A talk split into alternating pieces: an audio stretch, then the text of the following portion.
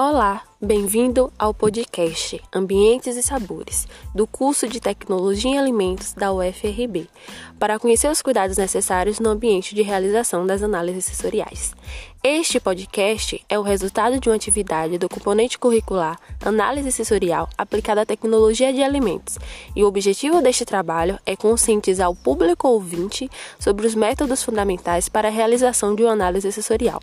Celiane, Edna e Michele são discentes do curso de Tecnologia em Alimentos e as coordenadoras deste podcast. Juntas, iremos abordar sobre os ambientes adequados para a realização das análises sensoriais. Quer saber mais sobre este assunto? Vem com a gente! Hoje iremos introduzir análise sensorial. É muito importante escolher um ambiente para realizar as análises. Devem ser lugares tranquilos, sem ruídos, sem interferência de atividades sonoras, ambientes com teor mínimo de luminosidade, quais registram a ideia em nossa memória e acaba tirando a concentração do provador.